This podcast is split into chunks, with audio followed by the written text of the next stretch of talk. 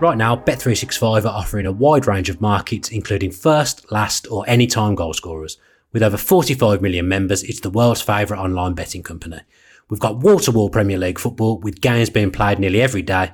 And with Bet365's Bet Builder, you can combine match results, players to score, number of goals, and more to create your own personalised bet. And if you can't watch all the games live, with Bet365 Match Live feature, you can follow every moment through live graphics and text. Bet365 is the world's favourite online sports betting company. The app can be downloaded from Google Play and Apple App Store. Over 18s only, and please gamble responsibly.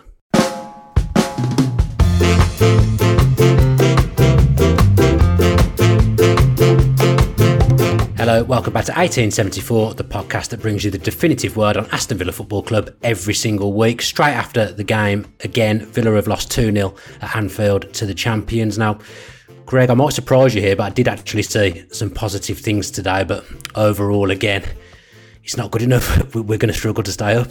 Yeah, well, good. Hello, Dan, and good good to see you in a, a more positive frame of mind this week. Um, yeah, look, you know, for me, I, I don't think there's much difference. I think that I expected Villa to lose this game.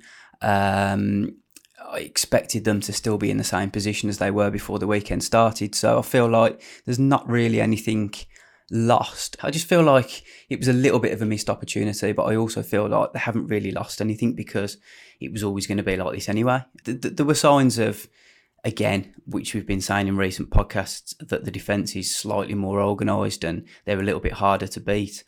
But I think the shortcomings again are just going to be when they get into good opportunities, they don't take them. No, it's that overriding feeling for me again of I actually thought the game plan was good today, which I have not thought in every game since the restart. I thought we did look dangerous on the break, but there's just a severe lack of quality in the front three positions. And two goals in five games tells you that we're struggling to hit the back of the net. And there just isn't that quality in the front three for Dean Smith to call upon. Although I did think the game plan was good today, ultimately it's flawed because he, he just hasn't got anyone that's going to put the ball in the net, Greg. Yeah, that's the major worry, really. Um, I think Villa got into really good positions, and Dean yeah, Smith said after the game that that you know they had more chances than Liverpool, which is is very rare. Um, I do think Liverpool are just a different beast at the moment, aren't they? They're just yeah. They're, they're, not they're not the team that they were, are they? I mean, I know I know that's I know that's unfair to say that they've played two games since they've been the champions. They've lost one, they've won one. They've kept their unbeaten, um, 100% record going at Anfield this season. I think it's 24 games in a row now, which is you know yeah. incredible. But they just didn't look like um, you know an all conquering team today, and you just feel that Villa have again let let an opportunity slip. But at the same time, you just can't you just can't complain too much about this one game because for me it was never going to define the season anyway. This result. To celebrate the return of the Premier League, we're offering a 30-day free trial with The Athletic for a limited time only. Go to theathletic.com slash villapod to try it out and enjoy our great football writing up until the end of the season. At The Athletic, we care about every club, with a dedicated journalist for each team, so sign up now to enjoy unrivaled coverage and insight of all 20 sides as the season reaches its conclusion. It comes down to that lack of quality because Liverpool weren't fully at it today. I think naturally, when you've already won the league, your foot's bound to come off the accelerator a little bit. I, th- I think that's a given. But the goal that Liverpool have scored, Villa have had arguably similar chances to that through through the game. But the difference is for Liverpool, you've got Sadio Mane on the end of it. For Villa, you've got Davis, Trezeguet, or El Ghazi on, on the end of it, with I think maybe four or five Premier League goals between them. It's just a, a, severe lack of quality for Villa, and I feel that's where, where we are coming up coming up short. Because defensively, as you say, I thought we were good today. I, I, I, look at the back four and the goalkeeper and thought they, they all had good games. I thought Neil Taylor came in at left back, and it's the ideal game for him because it's not about attacking for him. It's, it's about defending and other people playing on the break. So I thought he, he came in and did well. Arguably, it would have been his game, even if uh, Targett was fit. But Luiz is someone we've said that, that's played well since the restart, and I thought he was very good again today. But I could see in his face when the camera cut to him, there was a frustration from him of what was going on around him that there just there just wasn't that quality, Greg. Yeah, I found that with Luiz actually in, in the last game. He, he gets very frustrated in the games, and, and I, I wrote a piece about about Luiz, um, about the changes in his game and, and what yeah, he's done to become more more defensive minded and, and, and a much better player. Let's be honest, because the last five games since Project Restart, he's been a lot better than he was in the 28 games previously. Um, so I just, yeah, I, I can see his frustration because it feels like he's one of these players that wants to get up the pitch and try and do things, um, you know, try to be a bit more creative and try to show a bit more enterprise rather than just sitting back and defending. But um, it's frustrating that the players around him aren't able to to quite to quite do it for him, and you, you can see that frustration in his face. But yeah, it, it was a difficult day today. It's, it's, it's a really tough one actually to put into words because it's Liverpool and they're the champions, but you do feel like it was a missed opportunity. Yeah, just back to, to I just wanted to ask your opinion on something. I don't know whether I was seeing things or my, my eyes were playing tricks of me or, or whatever, but after you wrote about him playing that defensive midfield role that he's, that he's played very well, yeah, it felt today like, yeah, Grealish was playing as a 10 and we had Luiz and McGinn playing as the the, like, the two anchor men in front of the defence. But it was McGinn who who sat deep, and it was Luiz who was allowed to go forward, which I thought was an interesting tactical move. And I actually thought it was the correct tactical move today because McGinn's still playing his way into fitness. So to have Luiz as the one coming forward, I, th- I thought it surprised Liverpool a little bit, and I, I thought it worked quite well. And McGinn in the first half looked a bit more like his old self, didn't he? Yeah, definitely. I, I noticed that myself. I mean, it's hard. I, again, I, I, wasn't at the game today. You know, I was um, I was watching on the TV, so it's a, it's a different. Um, Welcome to the real world, diff- Greg. Yeah, yeah. Uh, it, it's not as hard to evaluate the. It's not as easy to evaluate the game when you when you don't see everything you know in front of your eyes. But um, it's.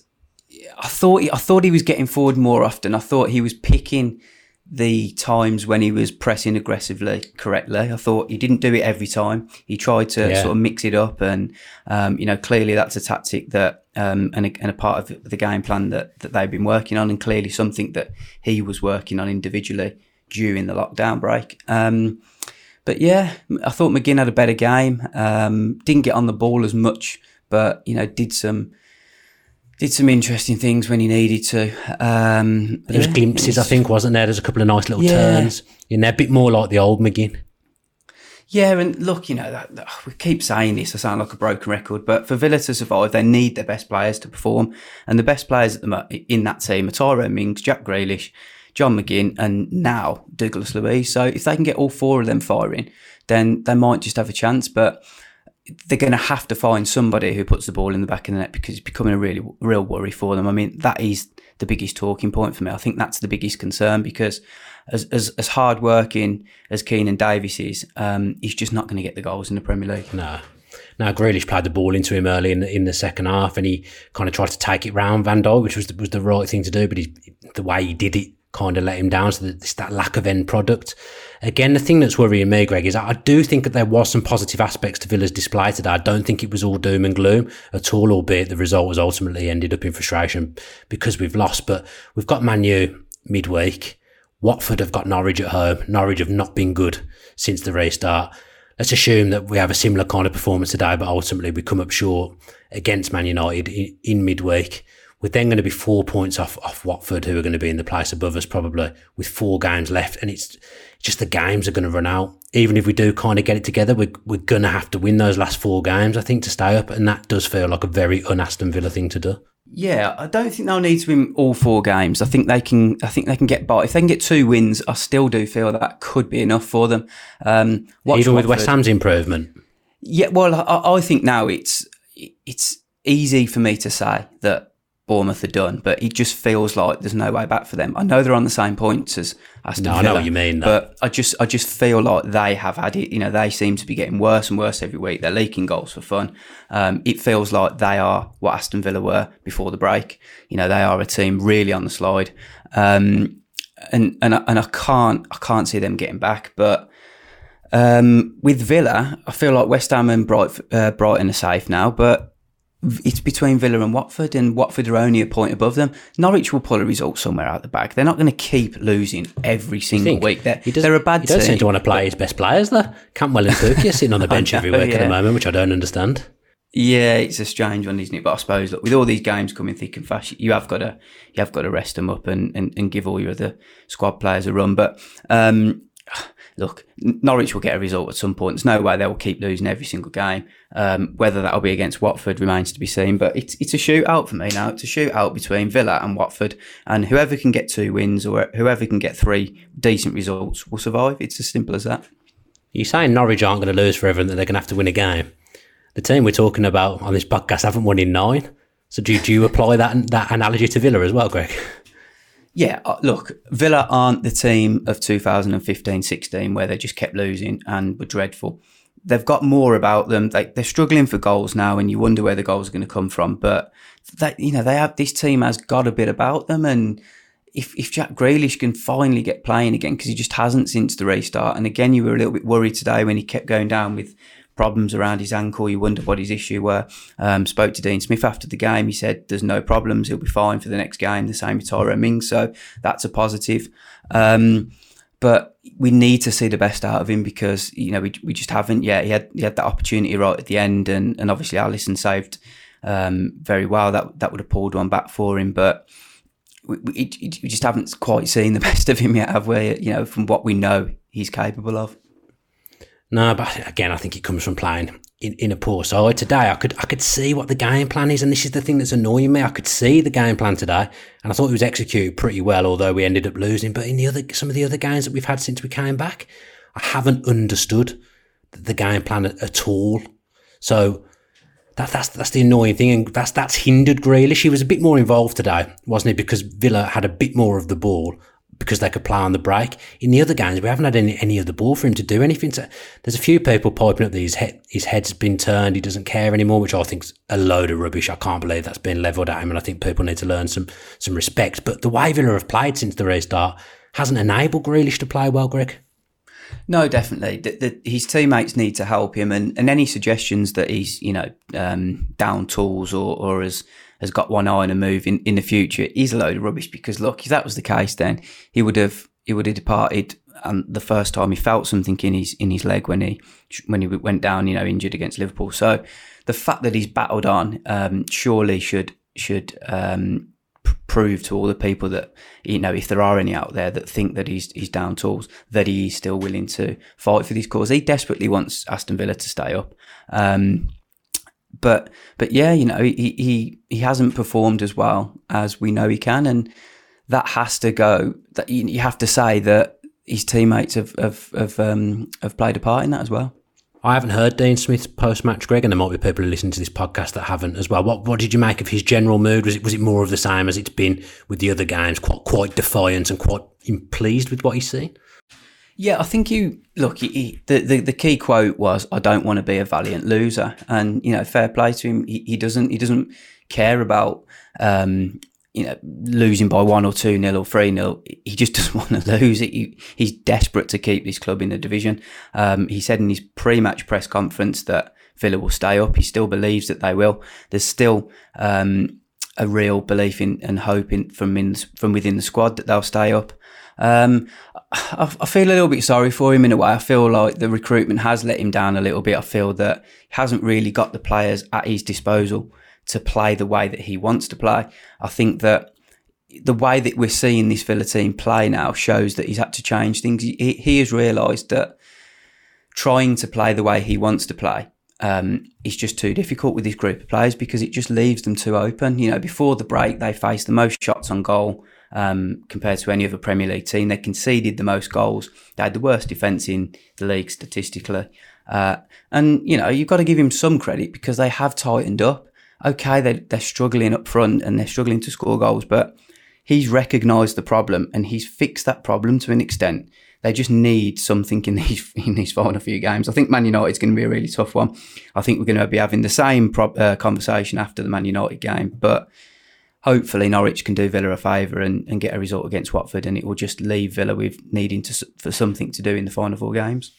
Yeah, Manu obviously they're the best team since the restart for me. The games I've watched, Manu have been far away the, the best team. They've really got something about them now. That they, they look like the Manu Uh, of old. They've got some, some really good players. It's typical for Villa to face them at that moment rather than earlier moments in the season when, when they've struggled. Just to, just to finish with Greg, I just wanted to talk a little bit about Jota because you did a piece on him in, in, the week. He came on for a little cameo today. Hasn't had much football at all. Were you surprised he didn't start today and Trezeguet was given a, a long run again? Because yeah, again, I, I don't get what Trezeguet is achieving on the wing at the moment. Mm, yeah, I wasn't. I wasn't surprised that he didn't start purely because he hasn't had many opportunities this season. So I thought, you know, why is he going to change today? Um, and I, I, could half understand the um, the plan to play El Ghazi and Trezeguet both because they, you know, they they, they are quite defensively disciplined and um, you know they are quite they are a lot quicker than Jota, and I think that's the problem with Jota.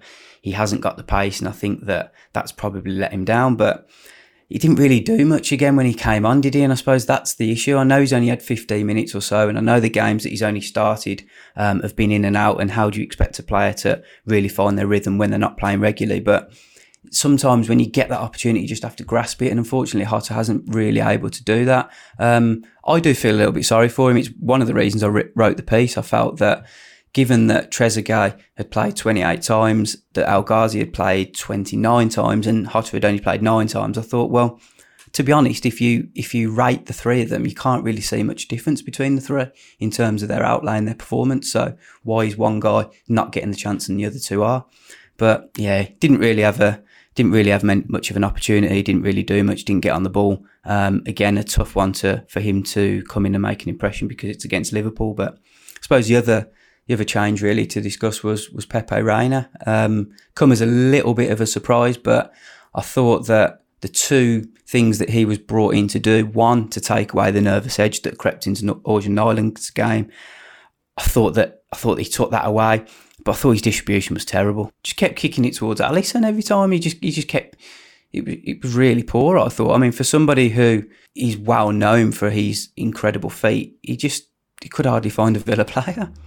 I can't say it's something I know. It's interesting that you bring that up because it wasn't something that I'd picked up on at all. But do you think overall it was the right call to, to bring him back? Because he, he, made a couple of decent saves, didn't he? And I, I just thought we looked looked a bit more assured with him in there. Yeah, as I say, look, you know, he, he was he was brought in to, because Orjan Nyland was starting to look a little bit weak and fragile, um, and he clearly lost his confidence. But um, yeah, he made a couple of good saves. I just think he needs to improve on his distribution because it was poor. Yeah, well, we'll presume that he'll he'll carry on with the gloves against Manu midweek, and Greg and myself will be back in the midweek as well, straight after the Manu game, to, to get a podcast out to you and, and talk about where I assume the game went wrong. I presume that's what we'll be talking about because if we don't seem to be able to talk about anything else post match nowadays, Greg. But as ever, great to get your thoughts, great to get your point of view on the game, and yeah, we'll be back next week.